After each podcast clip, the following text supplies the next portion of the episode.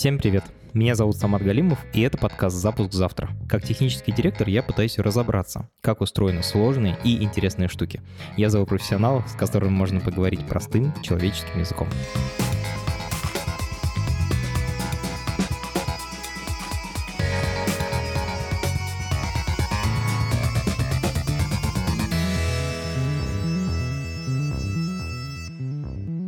Недавно появилась новость, что Россия может не расплатиться по внешним долгам и наступит дефолт.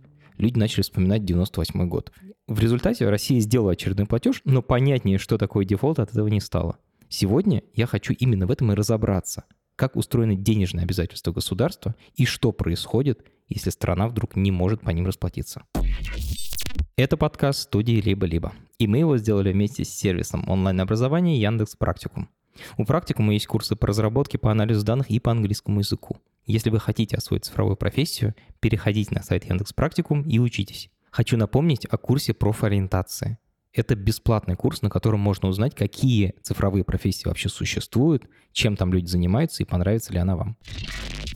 Я Олег Шибанов, директор финансового центра Сколково Российской экономической школы. Основная моя деятельность связана фактически с образованием разных видов. Я часто слышу слово «дефолт». Открываю Википедию, там написано. Это когда страна не может выплачивать долги. Первый глупый вопрос. Кому должна Россия? Не буду вам врать, говоря, что я помню полный реестр этих кредиторов, которые нам давали деньги. Но, как обычно это бывает, у международных инвесторов и внутри страны. Вы сказали международные инвесторы. Когда такое произносите, я себе представляю каких-то, я не знаю, мировое правительство. А что это на самом деле? Это злые Скруджи. Если мы помним вот этот замечательный мультфильм, международные инвесторы — это просто все те, у кого есть какие-то деньги для того, чтобы, например, инвестировать, давать в долг России или другой стране. И эти международные инвесторы к правительству международному вряд ли имеют какое-то отношение. Это скорее циничные злые финансисты, у которых есть почему-то свободные средства, и они решают их э, кому-то предложить. То есть это частные лица обычно? Вы знаете, на международных рынках сейчас преимущественно инвестируют так называемые институциональные инвесторы, то есть, например, крупные пенсионные фонды, страховые компании, хедж-фонды и многие другие крупные инвесторы, потому что отдельному физическому лицу бывает не так легко накопить большие суммы денег. А когда вы большой фонд инвестиционный, вы можете собрать деньги с многих инвесторов, и в результате у вас получится довольно существенная сумма для инвестиций. И вот институциональные инвесторы хороши именно тем, что у них гораздо меньше издержки. Для частного инвестора, для меня, например, пойти и купить облигацию, номинированную в евро, было бы тяжеловато, потому что такие облигации часто стартуют от 100 тысяч долларов. А вот если мы объединимся и будем там как тысячи инвесторов покупать парочку таких облигаций, то для нас эти деньги будут вполне подъемными то, что страна занимает деньги, это вообще окей? Это нормально? Все так делают? Почти все страны занимают. Я думаю, за редким исключением типа Северной Кореи или, может быть, Кубы. Я не очень уверен, что они на рынке присутствуют. А практически любая другая страна занимает, потому что вы всегда имеете возможность перекрыться. Мы тоже можем подойти к соседу, да, занять у него какие-то деньги или взять кредит у банка, если это нам нужно. И государство делает примерно так же. И это нужно для того, чтобы инвестировать в какие-то проекты, например, строить дороги или подчинять какое-нибудь государственное имущество. Но и с другой стороны, это бывает необходимым, чтобы платить зарплаты бюджетникам. Да? Мы понимаем, что государство ответственно за, например, учителей и врачей. И поэтому, когда мы смотрим, почему государство, в принципе, занимает, часто это история с тем, что у него не хватает доходов, и есть постоянные расходы, которые нужно каким-то образом закрывать. Вы можете выпускать разные долги, где-то они рублевые, где-то они долларовые или в евро, и вы продаете их э, на рынке либо тем, кто внутри страны хочет э, сберечь, а не потратить, либо тем, кто на международном рынке считает это полезным. Что значит выпускаете долги и сберечь? Я когда Россия дает долг каким образом я сберегаю свои деньги? А когда вы даете России в долг, например, когда вы покупаете облигацию федерального займа, что происходит? Вы покупаете некоторую электронную запись, которая говорит, да, теперь Россия, а скорее правительство Российской Федерации, вам должны денег, и они в течение какого-то времени обязуются платить вам купонные платежи, то есть вот такие временные где-то раз в полгода выплаты, и затем, когда срок действия этой облигации подойдет к концу, в самом конце, скажем, через 5 лет, они выплатят основную массу этого долга. С точки зрения сберечь или э, потратить, но это стандартная история с тем, что мы можем, например, на депозитах деньги сохранять, можем точно так же вкладываться в какие-то акции, и это отбирает деньги из сегодняшнего потребления. Мы как граждане, если хотим почему-то отложить на другой какой-то день или инвестировать на рынке, мы автоматически не тратим эти деньги сегодня на кофе или бутерброд. Поэтому в течение времени люди осознали, что все тратить не надо, надо что-то сберегать, и они постепенно пришли к мысли, что государственные долги — это один из хороших способов сберегать, потому что многие государства эти долги легко отдадут. В моей картине мира, когда ну, подходишь к соседу перекрыться, это уже прям плохая ситуация, лучше бы в нее не попадать. А с государствами как? Ну, а почему? Э, если вы потратили много денег на то, чтобы купить, скажем, новый компьютер, и у вас не хватает э, немножко на еду, то вполне нормально занять именно у соседа, потому что сосед — это дешевле, чем банк в большинстве ситуаций. Понятно, что разные бывают отношения, но многие соседи могут дать совершенно без всяких процентов, а банк все-таки проценты потребует.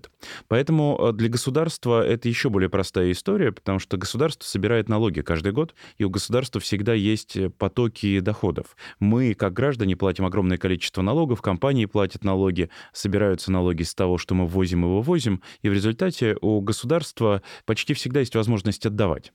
У меня, если я занял у соседа, может быть так получится, что я не смогу отдать, и тогда мы с соседом рассоримся окончательно. А вот когда вы думаете про государство, здесь э, у большинства, опять же, стран мира есть возможность отдавать свои долги. Вы сказали, что многим государствам довольно легко отдавать долги, э, что типа наверняка заплатят. Почему вообще зашла речь в медиа о том, что Россия может не заплатить? Вы знаете, для нас 22 год стал довольно своеобразным, потому что Министерство финансов, например, Центральному банку не разрешают распоряжаться долларами и евро свободно и делать эти платежи без разрешения американских регуляторов, следящих за вот этими платежами. И в результате наш потенциальный дефолт — это скорее история с тем, что нам запрещают заплатить платить за наши долги. Мы, как государство, Россия, занимали и в рублях, и в долларах, и в евро. И в результате, когда американские регуляторы, например, запрещают нам отдавать доллары, мы технически не можем их никак вернуть тем, кто у нас когда-то эти долги покупал.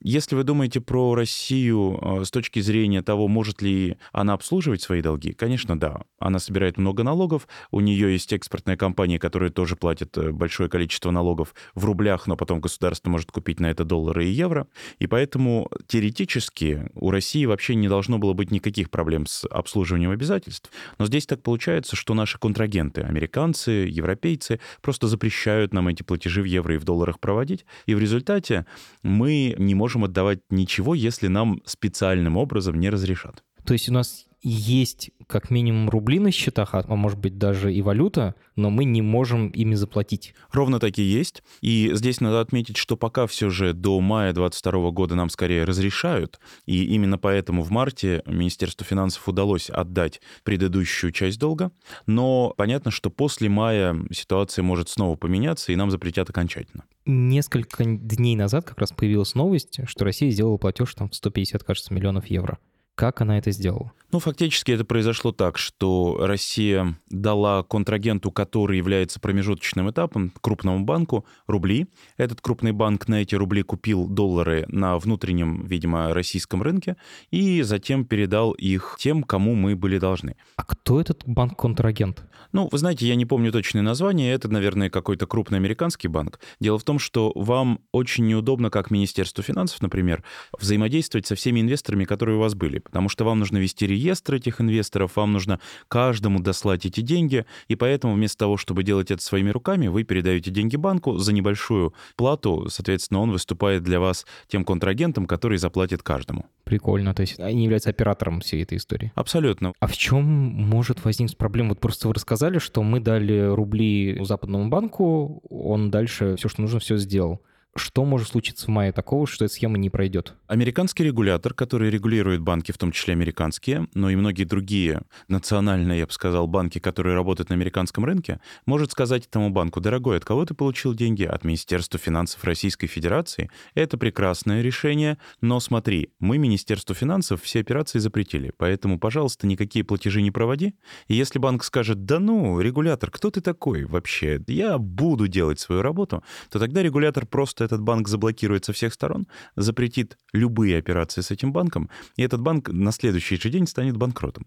Поэтому никто, конечно, против американского регулятора не пойдет, и из-за этого Министерству финансов, если разрешения не будет, опять же, эти платежи проводить, просто не удастся попросить вот этого агента, этот банк, заплатить всем держателям долга. Ага, попросить можно, но они этого не сделают, потому что боятся американского Центробанка. Они будут вынуждены этого не делать, да. Есть ли какие-то тогда еще варианты у России расплатиться с долгом, если вот с тем контрагентом не получится? Абсолютно нет. Если регуляторы американские и европейские запретят такие платежи проводить, то мы автоматически не сможем их проводить. Вот тогда, видимо, происходит слово дефолт, да? Действительно, это и есть технический, по сути, дефолт. Причем обычно техническим дефолтом на таком сленге финансистов называется ситуация, когда какая-то компания, Министерство финансов или что-то еще не смогли заплатить и еще 30 дней ждут, а вдруг заплатят. И вот технический дефолт — этот период 30 дней, пока есть еще шанс все же перекрыться как-то, заплатить и вернуться к нормальной жизни.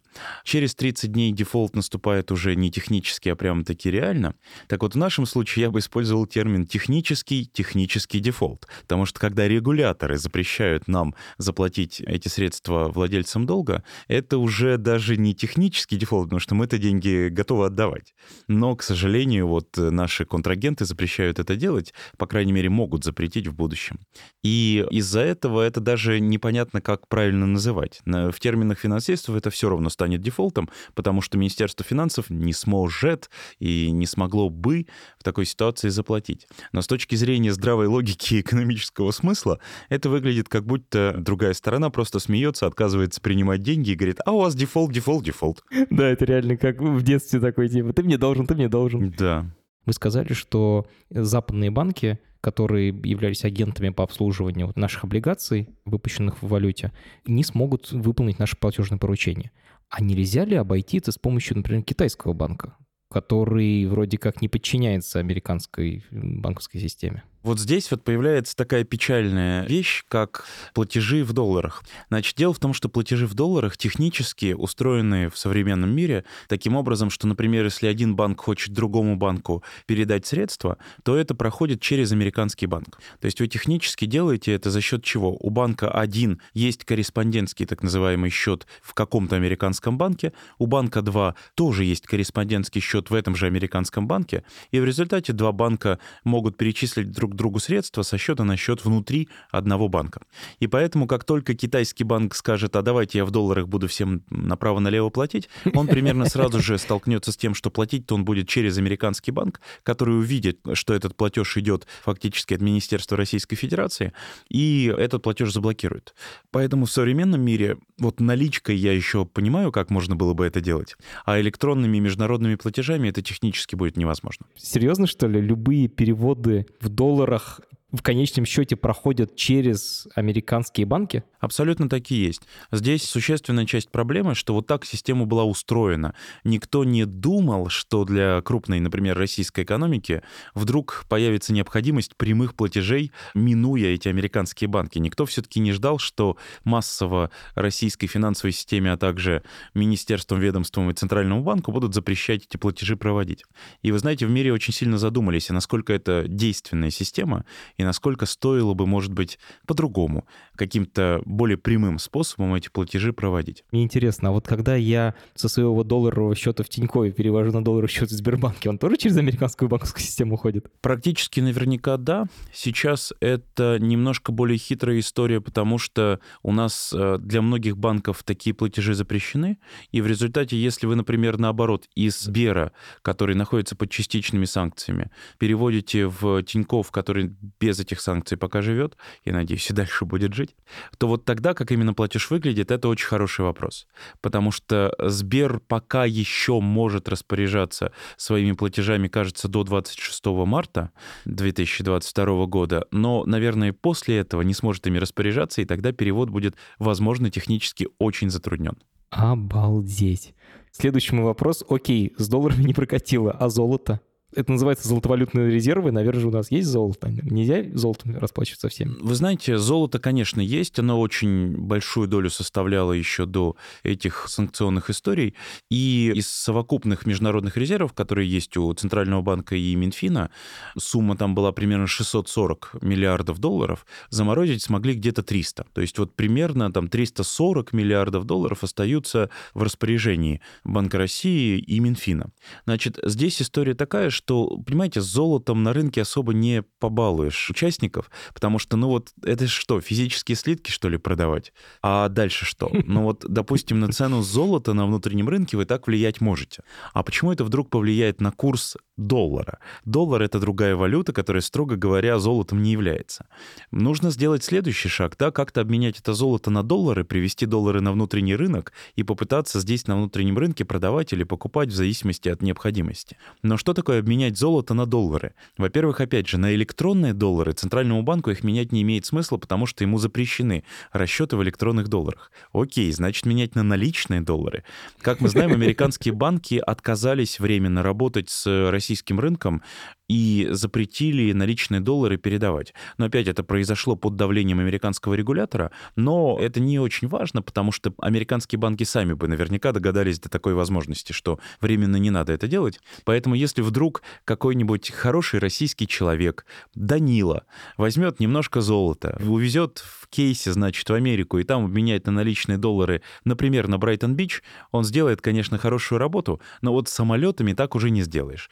То есть то нагрузить там грузовой самолет э, купюрами и привезти не получится, американцы не разрешают. Это прям закон какой-то есть? Да, действительно, регуляторы запретили американским банкам предоставлять наличность по запросу российских клиентов. Офигеть. Интересно про, на самом деле, цену на золото. Если Россия начнет все-таки его продавать, пускай даже не за доллары, а за что другое, вообще расплачиваться в чем-то в золоте, это повлияет на стоимость золота? Мы не уроним таким образом рынок? Вы знаете, трудный вопрос, потому что международный рынок золота довольно глубокий. Там есть много участников рынка, которым это золото нужно, и поэтому так делать можно было бы, но пока это не имеет смысла, потому что в данный момент мы можем платить долларами, и пока мы можем платить долларами, то надо так и продолжать работать с ними. Золото все-таки физический товар, вот в этом некоторая проблема. Электронные платежи проводить легко ровно потому, что это записи.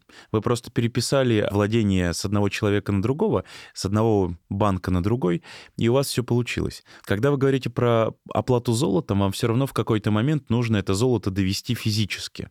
А вот довести физически, как оказывается в истории человечества последние 200 лет, это гораздо тяжелее, чем просто передавать друг другу расписки и электронным видом или бумажным. И вот э, как бы здесь много триллеров, которые мы смотрели, начинают, э, наверное, снова приходить э, на память. Да?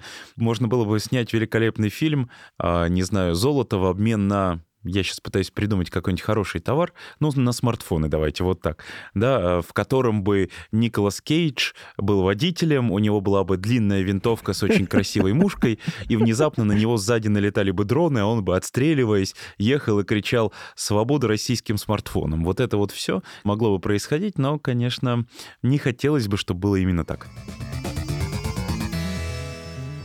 Завтра у нас выйдет бонусный эпизод нашего подкаста «Запуск плюс-плюс». В нем мы разберемся в языке программирования Java. Это один из самых популярных языков программирования в мире. И на нем написано подавляющее большинство корпоративного софта, то есть приложений внутри банков, страховых и так далее. Еще небольшое объявление о бонусных эпизодах. Если у вас iPhone, то подписаться в приложение Apple Podcasts удобнее всего. К сожалению, Apple перестала принимать карточки Visa и MasterCard. Для того, чтобы ваша подписка в Apple подкастах не сломалась, привяжите туда номер телефона или карту МИР. Это можно сделать в приложении «Настройки». Просто нажмите на свое имя и тапните на «Добавить новый способ оплаты». Ссылку на официальную инструкцию от компании Apple мы положили в описании к этому эпизоду.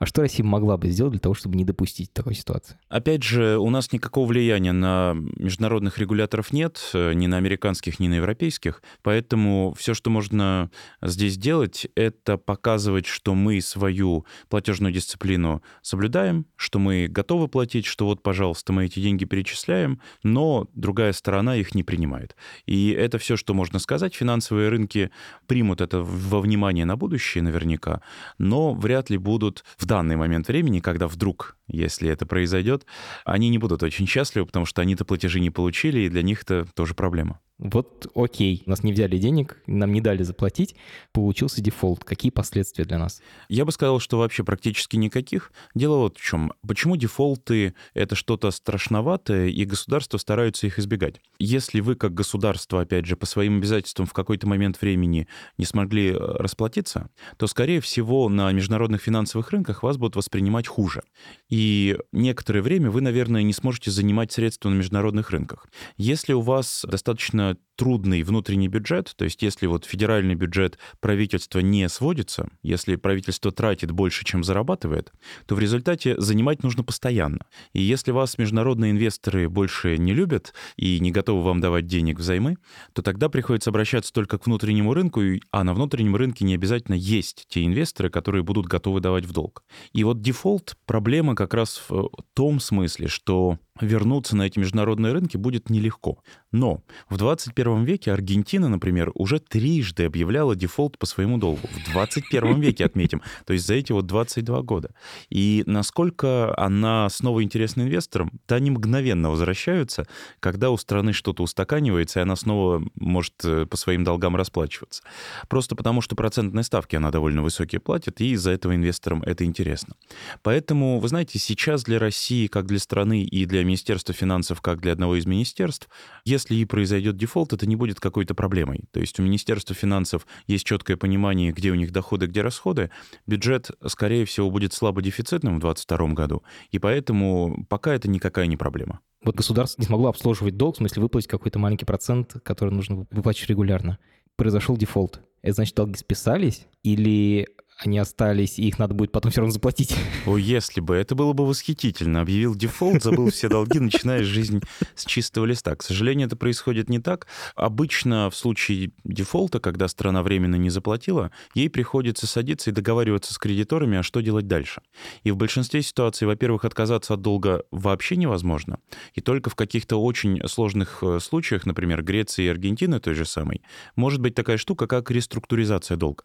Это ситуация, в которой страна со своими пулами кредиторов, то есть вот всей этой группой тех, кто давал ей когда-то взаймы, садится и пытается разобраться, что можно заплатить, что нельзя заплатить, какие объемы вообще могут вернуться. И часто бывает так, что условно у вас есть один доллар долга, вы понимаете, что этот один доллар отдать совершенно невозможно, и пытаетесь договориться, что дадите 50 центов, да еще и на протяжении не трех лет, как договаривались, а 30. А Россия уже обсуждала с кредиторами, что делать дальше? В 2022 году нет, потому что сейчас Министерство финансов полагается на ответственность вот этих международных регуляторов и на то, что они дадут нам возможность спокойно платить по своим долгам тем же самым международным инвесторам. Но понимаете, здесь есть э, и другая сторона. Можно не договориться. И широкие группы кредиторов могут сказать, извините, но ваши условия неприемлемы, мы не готовы вам снижать стоимость долга, и вообще пойдем в международный суд, чтобы у вас арестовывать имущество по всему миру в честь, значит, того, что вы не обслуживаете этот долг.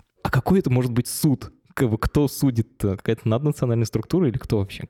Зависит от того, где вы выпускали долг. Дело в том, что если, например, Министерство финансов разместило этот долг где-нибудь на лондонских рынках, то это, скорее всего, будет суд Лондона, и там несколько из стадий. Есть высший суд Лондона, который итоговое решение принимает, насколько я помню. Поэтому в большинстве ситуаций будет проходить вот эта судебная история там, где были выпущены облигации, там, где подсудность есть, э, собственно, для этих историй. Если Министерство финансов все продает э, международным инвесторам внутри страны, то есть на своих локальных биржах, то тогда, конечно, будет посложнее все это дело обосновывать. Вот. Но, конечно, Россия в 90-е занимала где только могла, потому что ситуация с бюджетом была сложная. Если вы помните, у России в 90-е годы частично эта история была. Некоторые швейцарские, например, компании пытались арестовывать российское имущество по всему миру, чтобы э, получить в честь долга, который мы им были должны, какие-то хотя бы активы. Все это у России закончилось, наверное, только в нулевые, когда с повышением цены на нефть мы смогли расплатиться со всеми внешними кредиторами, включая, например, лондонский клуб кредиторов и парижский клуб кредиторов. Поэтому я бы так осторожно сказал, что стирание долга с доски, оно, к сожалению, нереалистично в современном мире, и приходится договориться о чем-то другом, о каком-то переносе долга или, может быть, частичном снижении. Но для такой страны, как Россия, например, это будет абсолютно невозможно. Никто, конечно, снижать нам долг не будет, потому что мы можем с ним расплатиться. Вы сказали, что швейцарцы пытались арестовать какие, какое-то имущество России за рубежом. Насколько это вообще успешная процедура? Потому что я слышал что какую-то штуку про суверенитет, и что нельзя просто взять и отобрать что-то у страны, даже если она кому-то что-то должна. Ну, наверное, дип-представительство нельзя отобрать, да, если у вас дипломаты где-то там расположены, то арестовать это имущество чуть сложнее. А вот если вы думаете про какие-нибудь корабли, которые ездят под флагом страны, про какие-нибудь самолеты или про какое-нибудь имущество, которое в банке у страны хранится, банке другой страны, естественно, то тогда вот над подобное имущество накладывать арест, вот не изымать, это такая тонкая история, а вот накладывать арест, запрещать распоряжаться и требовать на основании этого, чтобы страна все-таки пришла и расплатилась, вот эти вещи делать вполне реалистично. И опять же, я, может быть, забыл название фирмы, но кажется, она называлась «Нога», и она вот много головной боли доставила России в 90-е годы. Нельзя отобрать, типа продать с молотка и таким образом возместить деньги, но можно просто арестовать так, чтобы стране стало так больно, чтобы она заплатила в конце концов. Да, обычно все-таки продажа — это достаточно тонкий момент, потому что вам юридически многие надо пройти этапы, а арестовать гораздо проще, потому что суды скажут, ну, действительно, есть обязательства страны, вот действительно это ее имущество, общества кажется, что ну давайте наложим арест и будем требовать у страны, чтобы она все-таки выполнила свои обязательства. Еще такой вопрос. Я просто представляю, если бы я занимал и не мог бы кому-то отдать долги, вряд ли мне дали бы еще, потому что, ну, чувак, ты еще со старым не расплатился, куда тебе еще? Как это с государством происходит? Вы знаете, с государством примерно так же, как с гражданами. Если вы понимаете, что в том же банке занять не можете, вы можете попробовать пойти куда-нибудь еще. Желательно приходить до момента, когда вы, как заемщик, будете уже отражены в бюро кредитных историй, что вы, может быть, не самый надежный заемщик.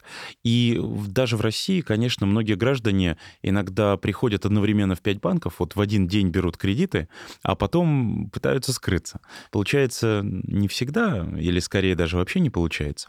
У страны скрыться вообще нет возможности, она территориально находится в определенном месте. И когда страна снова потом выходит на международные рынки с своими новыми займами, скорее всего, у нее просто будут высокие ставки. То есть она будет э, обязана выплатить большие проценты по тем займам, которые берет и вряд ли и начнут давать, там, не знаю, под 1% годовых, скорее всего, это будет речь про 10 или даже 20. Поэтому для страны, конечно, дефолты и реструктуризации долга и все остальное довольно болезненная история, потому что это на некоторое время создаст трудности для дальнейших действий про дефолт и про государство мне стало чуть понятнее. Теперь я хочу разобраться, откуда у России деньги, как она их зарабатывает. Вы просто сказали, что у России деньги есть. Если мы говорим про страну, то основной заработок страны — это налоги разных видов. Мы говорим о налоге на добавленную стоимость, налоги на доходы физических лиц, акцизы, пошлины, экспортные, импортные. А валюту вот откуда у России берется? В основном это история экспортная. Мы продаем разные виды товаров, от газа и нефти до металлов, до продукции сельского хозяйства, леса и так далее. И из-за этого, поскольку международные контракты, они, конечно, в основном в долларах даже, а не в других валютах, наши экспортеры зарабатывают эти доллары. Затем экспортерам нужно заплатить зарплаты и налоги. В чем платятся в Российской Федерации зарплаты и налоги? Исключительно в рублях. У нас нет другого средства платежа внутри экономики. Поэтому, когда крупная экспортирующая компания возвращается назад, а у нее на руках есть какая-то валюта, она эту валюту продает в основном на локальном российском рынке за рубли, у нее появляются рубли, у других участников рынка появляется валюта. И у государства в том числе. Когда мы думаем про нефтегазовые компании или про другие сырьевые компании, они все большие молодцы, они действительно платят налоги, они платят зарплаты, с которых платятся налоги, они платят зарплаты, с которых граждане тратят на покупку каких-то товаров и услуг, и из-за этого платят налог на добавленную стоимость. Но в целом мы, наверное, должны говорить о том, что именно граждане, как совокупность тех, кто в экономике существует, производит, работает, именно они являются ключевым источником налогов. Кайф. Я на самом деле часто про это тоже забываю.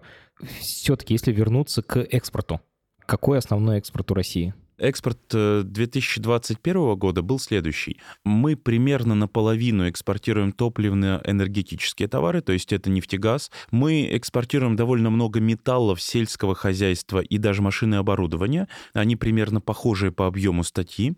В результате наш экспорт выглядит довольно сырьевым по всем статьям. Олег, если говорить о экспорте нефти, кто основной покупатель? У нас э, главный контрагент — это Европа. Мы продаем очень много разным европейским странам, и в целом Евросоюз, если его взять как единую общность, является нашим ключевым контрагентом.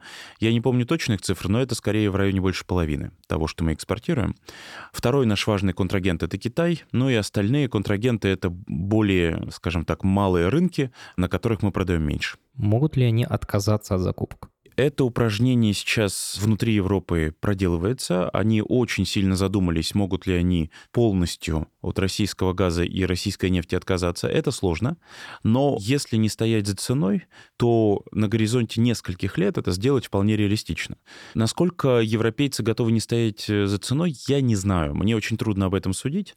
И понятно, что нынешнее движение цен на нефть и газ на международных рынках, особенно на газ в Европе, показало, что, наверное, это слишком дорого может обойтись, опять же, в горизонте следующих пяти лет. А вот на горизонте 5+, когда вы думаете про перестройку своих э, потоков на США, на еще больше внутреннее европейское потребление, на Катар, на другие страны Персидского залива, вы можете в итоге, как Европа в целом, прийти к тому, что вы действительно больше гораздо импортируете оттуда и гораздо меньше из России. Чем Европе придется жертвовать, если отказаться от российского газа? Понимаете, если отказываться вот буквально сейчас, то это может быть совершенно произвольный рост цен. Мы уже увидели, что, допустим, по долгосрочным контрактам цены на газ, которые «Газпром» предлагал европейским своим контрагентам, ну, это, наверное, речь про сотни евро за тысячу кубометров. Э, что это означает по-русски? Это означает, что сотни. А на спотовом рынке, на рынке немедленной покупки в Европе эти цены доходили в какой-то момент до трех с лишним тысяч. Нифига себе, в 10 раз. И это, конечно, невообразимая какая-то история. Если пытаться отказаться от российского газа и вот этих долгосрочных контрактов, то тогда, наверное, речь пройдет, ну, я не знаю, про какие цены. Будет ли 10 тысяч, не знаю, мне очень трудно сказать. Поэтому я бы так был осторожен по поводу желания Европы отказываться, по крайней мере, от газа и от существенной части нефти, в ближайшем горизонте это просто неподъемные цены. А вообще газа и нефти в мире достаточно, чтобы отказаться от России? Это вопрос просто перестройки логистики или это вопрос того, что в мире не умеют добывать достаточно много газа и нефти без нас? Вы знаете, мы, с одной стороны, действительно большой провайдер газа и нефти, и без нас, совсем без нас, миру было бы очень болезненно потому что все-таки Россия по разным подсчетам может быть э, больше 5% нефтегазового рынка. Это очень большие объемы, их заместить сходу просто невозможно. У вас нет такой добычи в мире, чтобы вы легко открутили вентиль. Я, к сожалению, в этом совсем не разбираюсь, поэтому, когда вы говорите 5%, для меня это звучит как, ну, блин, 5%. Каждый может там чуть-чуть подвинуться, и получится эти 5% легко заместить. 5% для мирового рынка — это огромный э, дисбаланс. Если вы убираете 5%, цены, скажем, на нефть могут э, удвоиться или даже утроиться. Там есть очень разные оценки. Почему? Ну, потому что людям реально надо постоянно ездить, постоянно отапливать и постоянно делать что-то пластиковое, например. Да? Вы понимаете прекрасно, что нефть используется не только для бензина, а используется и для многих выпусков э, продукции химической. А эта штука не эластичная, да? То есть нельзя взять и нарастить у остальных 95% добычу быстро. Вот в этом и дело, что страны Персидского залива, например, нефть могут добывать в большем объеме, но прямо перекрыть российскую добычу они не могут. Здесь есть всегда детали, потому что экспортирует Россия, конечно, только часть того, что добывает, очень много потребляя внутри. И из-за этого мы не можем уверенно сказать, что вот с нефтью гарантированно будет какой-то коллапс, если Россию отрезать от нефтяных рынков будет временное очень сильное повышение цены, ну а дальше как-то подстройка произойдет, и, может быть, действительно европейцы перестанут ездить вообще. Но что касается газа, вот здесь, наверное, рынок еще более сложный, и вот этот безумный рост цен на спотовом рынке европейском, он был, конечно, связан с перебоями в поставках, где-то с объемами, которые «Газпром» просто не мог предоставить, потому что э, не мог добыть столько газа, сколько европейцы, может быть, хотели бы купить. И в результате получается, что, опять же, в краткосрочном периоде мир не может э, без России перейти к стабильному использованию нефти и газа. Я вот прочитал новость, то, что США отказались от российской нефти. Для них это менее болезненно?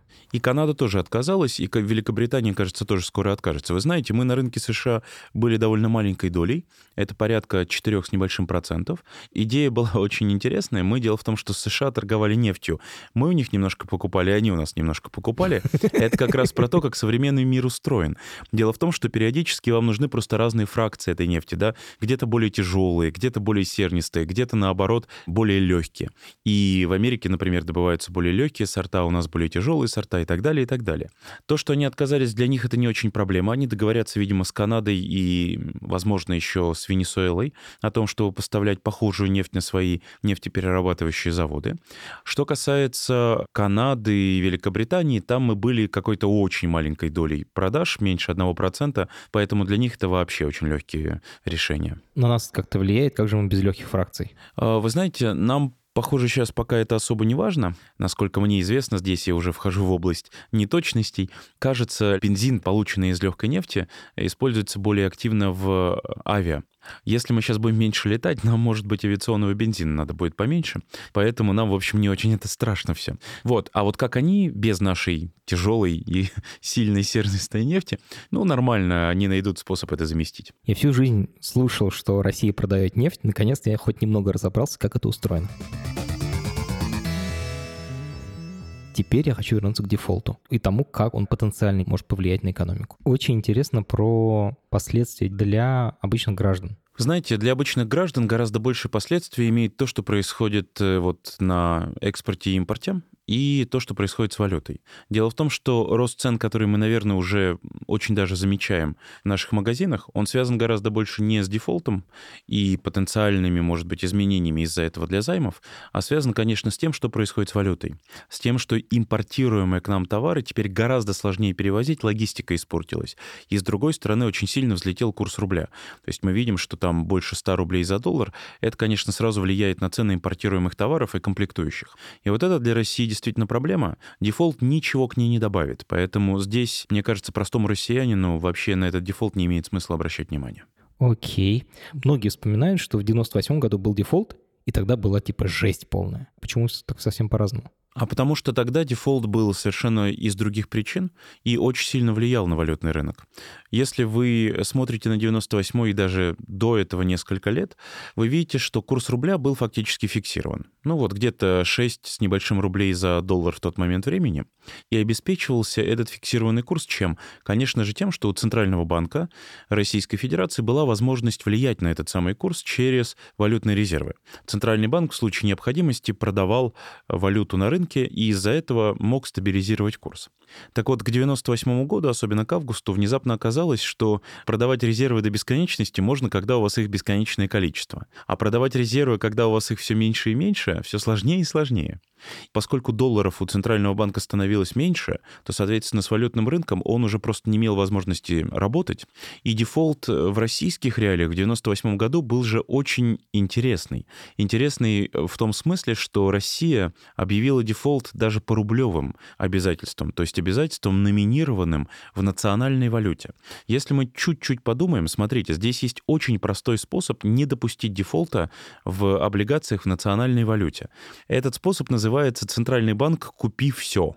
Если вы как бы живете а, в стране, работаете в Центральном банке, и у Центрального банка есть возможность имитировать рубль, а это уникальная возможность, переданная Банку России государством, то Банк России может любое количество облигаций Министерства финансов купить. Вообще любое, бесконечное, абсолютно без проблем, потому что это не валюта. Просто напечатать денег сколько надо. Он просто генерирует, по сути, электронные рубли, на них покупает эти облигации и весело хохочет, вероятно, я не знаю. И дефолт, в принципе, по национальным обязательствам очень нетривиальная вещь. Почему Россия объявляла в 98 году дефолт именно по рублевым обязательствам? Ну, там есть много деталей, например, то, что Россия опасалась высокой инфляции, если будет пытаться именно скупать обязательства через Центральный банк, что Россия, наверное, не хотела с этими высокими ставками, а там ставки, если вы помните, по краткосрочным обязательствам на три месяца доходили до 150% годовых. Если чуть-чуть подумать, вы, делая такие инвестиции, могли фактически за год не удвоить, а больше, чем удвоить капитал. Это же классно звучит. В рублях. Но в рублях, да. Вот это вот важное дополнение. И поэтому валюты было мало, ставки были слишком высокими. Тот дефолт очень сильно повлиял на валютный рынок.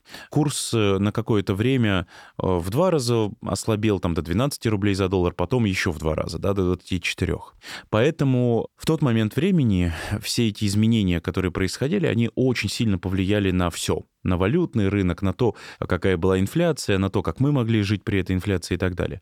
Что происходит в 2022 году? У нас э, технически заморожены международные резервы Центрального банка и Министерства финансов, и те, и другие, но при этом понятно, что экспортеры продолжают доставлять валюту э, в Россию, понятно, что валютный рынок с этим самым дефолтом никак не связан, что вот э, текущие курсы там 100 или не 100 рублей за доллар, это будет каким-то равновесным относительно значением, и если у нас нет эм, со стороны наших уважаемых международных контрагентов запрета на экспорт, если мы продолжаем продавать нефть и газ на международных рынках, мы будем продолжать получать валютную ликвидность. Из-за этого валютный рынок будет относительно стабилен, и из-за этого дефолт ни к чему не приведет. Очень крутое объяснение. Вы сказали о том, что 100-120 — это равновесная стоимость доллара в рублях. Правильно ли я понял, что единственный сценарий, при котором рубль еще больше упадет резко, это если вдруг наши экспортеры, компании-экспортеры не смогут получать валюту за нефть, за газ и за все вот это. Абсолютно. Вот этот сценарий условного эмбарго, надеюсь, не произойдет ничего подобного, но у некоторых стран такие истории бывали. Тот же Иран, например, испытывал довольно большие затруднения, когда американцы ввели на них эмбарго на экспорт разных и товаров, и нефти тоже. Эмбарго — это запрет на продажу? И что это такое? Это запрет на продажу на международных рынках, когда ваша страна и компании вашей страны не имеют возможности вывозить и продавать товары на этих международных рынках. Понятно, что полного эмбарго в мире не бывает, в том смысле, что, например, Иран все равно находит каналы продаж э, в азиатские страны, в включая Китай, в некоторые другие страны, с которыми сотрудничает. И в результате понятно, что для России, например, эмбарго со стороны европейских стран и североамериканских партнеров не было бы концом дня, потому что мы все равно продавали бы в азиатские страны, опять же, включая китайский рынок.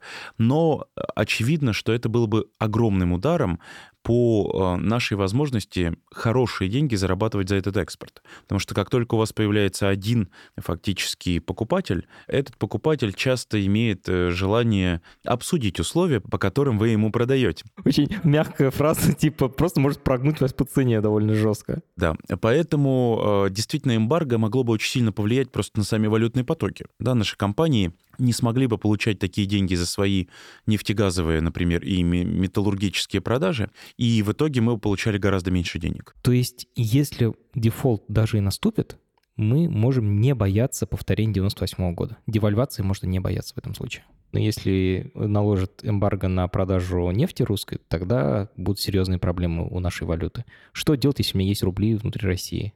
У меня друзья, например, покупают криптовалюту. Какие есть вообще варианты защиты? Если бы вы задали этот вопрос, допустим, год назад, я бы сказал очень уверенно а, про какие-то вещи, потому что мы не даем инвестиционных советов, но стандартная история, что надо раскладываться в разные корзины. Диверсификация, как слово, очень важное. Это означает, что вы покупаете не один какой-то актив, там, например, одну акцию определенной компании или только золото, а вы стараетесь купить много разного, потому что трудно бывает угадать, что пойдет вверх, а что пойдет вниз. В 2022 году я уже даже не знаю, что хорошо можно было бы сказать. Почему? Внутри России есть огромное ограничение на, например, покупку валюты для физических лиц. Она, более того, покупается с налогом. То есть сейчас так уж вышло, что гражданам легко по биржевому курсу не купить. Если вы думаете про золото, на золото отменили налог на добавленную стоимость. Это шикарно, потому что человек, покупая золото, может потом обратно его продать банку или какому-то другому участнику рынка по той же примерно цене. То есть раньше был вот этот налог на добавленную стоимость 20%. То есть вы купили золото в банке, хотите на следующий день обратно его продать, ну, потому что надоело оно, некрасивое, не блестит. А банк говорит, на 20% дешевле, да, конечно, я готов купить. И вот это было совсем уж чудовищно. Сейчас немножко не так выглядит, и золото можно покупать фактически и продавать по одной и той же цене каждый день, но это все равно не очень комфортно. Ну, где хранить эти золотые монеты или слитки? Но то есть положить их на стол... Ильф и Петров уже вспоминается. Ну вот, конечно, а потом переход, э, значит, турецкой границы, и там внезапно оказывается, что уже все. Вот-вот, да-да. А так уж просто на себе не пронесешь. Поэтому в современности э, я бы сказал так осторожно, что я действительно не жду каких-то сильных движений валютного рынка, если не будет эмбарго. А если будет эмбарго, честно говоря, россиян будет заботить уже другие вопросы. Поэтому э, очень бы, наверное, не хотелось. Так вот, если не будет эмбарго, вы знаете, рублевые вклады выглядят тоже вполне приемлемо. Потому что там ставки сейчас высоки, они не 20%, но где-то под 20%, и это очень разумные какие-то вещи. Я бы не сбрасывал со счетов и стандартные инструменты, которые там год назад казались вполне удобными. А, те же же акции и облигации, когда они будут доступны снова для покупки физических лиц, это тоже может быть хорошей идеей инвестиционной, потому что, ну, здесь надо быть осторожным, желательно внимательно присмотреться к тому, что покупаешь. Но вообще говоря, про многие российские компании сейчас хочется думать, что они сильно недооценены из-за паники, которая на финансовых рынках происходила. Поэтому, как бы, насколько российскому человеку сейчас имеет смысл про какие-то инвестиционные вещи думать, я вот как человек человек, который не имеет права на инвестиционный совет, не стал бы говорить. Но я бы не сбрасывал все это со счетов. А почему вы не имеете права? А вы знаете, в России теперь очень хитрое законодательство, которое говорит, что инвестиционным советником могут быть только очень выделенные группы людей, которые, например, могут э, быть приписаны к организации, у которой минимум 300 миллионов рублей, если я ничего не путаю, э, есть уставного капитала. То есть если я начну направо-налево сейчас какие-то инвестиционные советы раздавать, условно говоря, говорить вот эту значит, компанию покупаете, а вот эта облигация, конечно, рухнет, не трогайте ее, то ко мне придет регулятор очень скоро, а регулятор в России, как известно, это только Банк России. У нас вообще Банк России занимается мегарегулированием, то есть регулирует все от банковской системы до финансовых рынков то если я как частное лицо начну давать такие советы, ко мне придут и скажут, ну знаешь, мы тебе выписали штраф 700 тысяч долларов. Ну когда ты его оплатишь по курсу, значит, Центрального банка текущему? И вот тут я сойду с ума, значит, и буду вынужден, наверное, как-то реагировать. Вот. Поэтому у меня нет инвестиционных советов, но, честно говоря, я все еще верю в диверсификацию, и я бы, конечно, смотрел на все. Смотрел бы и на инвестиционные активы, и на недвижимость, и на золото, и тем более уж на депозиты в рублях, потому что они очень приемлемые. То есть рубли чемодане хранить точно нельзя, а вот держать на счету или купить что-нибудь другое, много разного другого, вот это, наверное, логично. Вполне. Э, в чемодане плохо, потому что инфляция, и довольно существенная, она уже началась и будет продолжаться. А вот э, если раскладывать это в разные банки, например, с учетом того, что там миллион четыреста застрахованы в отдельно взятом банке, и они точно вернутся физическому лицу, то понятно, что это вот депозиты в банках фактически э, операция без риска. И из-за этого рублевые депозиты, действительно, в отличие от валютных, выглядят очень э, такой спокойной операцией в нынешнем состоянии финансового рынка. Миллион четыреста — это лимит как раз ну, как, без какого-то страхования, да, с которой точно вернется? В отдельно взятом банке, да. То есть если люди боятся, что какой-то банк может лопнуть, то они могут себя успокоить тем, что они раскладывают деньги в разные банки и в результате застрахованы через агентство страхования вкладов от э, потери этих денег. Вы сказали, что если ведут нефтяное эмбарго против России, то проблема россиян будет не в том, чтобы инвестировать.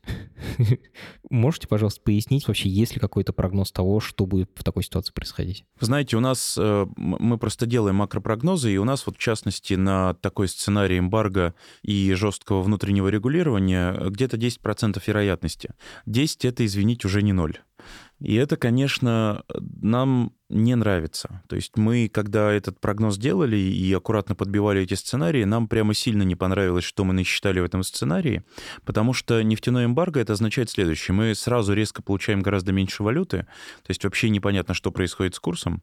И с другой стороны, мы почти сразу видим еще больше падения импорта, потому что нам не на что покупать, а значит сильное падение покупательской значит, активности, да, у нас люди просто меньше будут потреблять.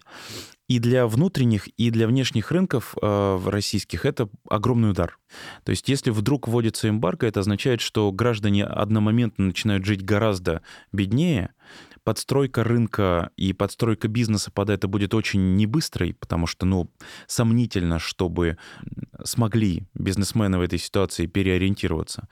Плюс, скорее всего, государство будет очень сильно регулировать э, происходящее внутри экономики, вводить условно даже продовольственные какие-то ограничения и так далее, что сделает еще хуже абсолютно. И мы насчитали, что в этой ситуации минус 25, вот такое число, около которого все это будет развиваться. То есть на 25% за год упадет ВВП, упадет потребительская активность и благосостояние населения. А четверть за год — это, вообще говоря, ужас. Да? То есть для людей относительно бедных это же вообще кошмар-кошмар. Потому что если начать есть на 25% меньше, то ты не будешь худеть, ты будешь очень сильно голодать. И вот это, конечно, а, ситуация, которой бы хотелось, чтобы удалось избежать. Поэтому, да, нефтяное и нефтегазовое эмбарго для России — это очень плохой сценарий.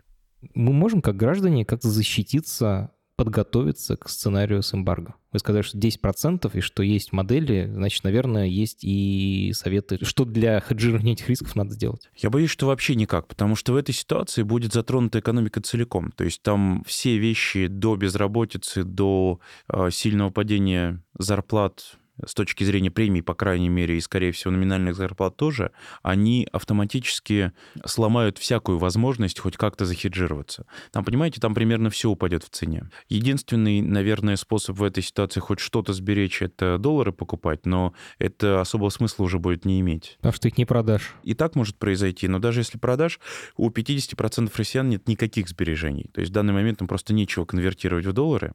И поэтому для них это будет, было бы ударом, который невозможно никак преодолеть. Ну, то есть здесь просто нет никакого способа хоть что-то сделать. Для оставшихся 50%, ну, действительно, там, валютные вклады или валютные наличные, или там даже золото, они могли бы быть хоть частичной страховкой, но для этого прям много надо денег иметь. Потому что, например, недвижимость в этой а, сценарной ситуации очень сильно упадет в цене. То есть э, вы как гражданин, у которого, возможно, есть недвижимость, и одновременно пытаетесь сберечь там в золоте и в валюте, в совокупности активов, вы все равно потеряете. Поэтому э, там хорошего шанса в этой ситуации нет. Это надо искать какую-то зарплату в долларах или в евро, а где ее сейчас взять, если международные компании довольно массово уходили, это вот тяжелый вопрос. Все. Э, больше я не выдержу. У меня там вся У меня мама и папа в России. Так я, у меня здесь тоже все родственники живут. Я как бы, честно говоря, в, в ужасе абсолютном э, нахожусь, когда я думаю об этом сценарии. Но стараемся сделать так, чтобы он не произошел, да. Спасибо большое за то, что ответили на все вопросы. Очень надеюсь, что этого не произойдет. Спасибо большое, очень было интересно. Это подкаст студии «Либо-либо». И мы его сделали вместе с сервисом онлайн-образования Яндекс Практикум. Над подкастом работали Редакторка Юлия Яковлева. Младшая редакторка Маша Агличева. Продюсер Павел Боровков. Младшая продюсерка Настя Медведева. Звукорежиссерка Нина Мамотина. За джингл спасибо Алексею Зеленскому.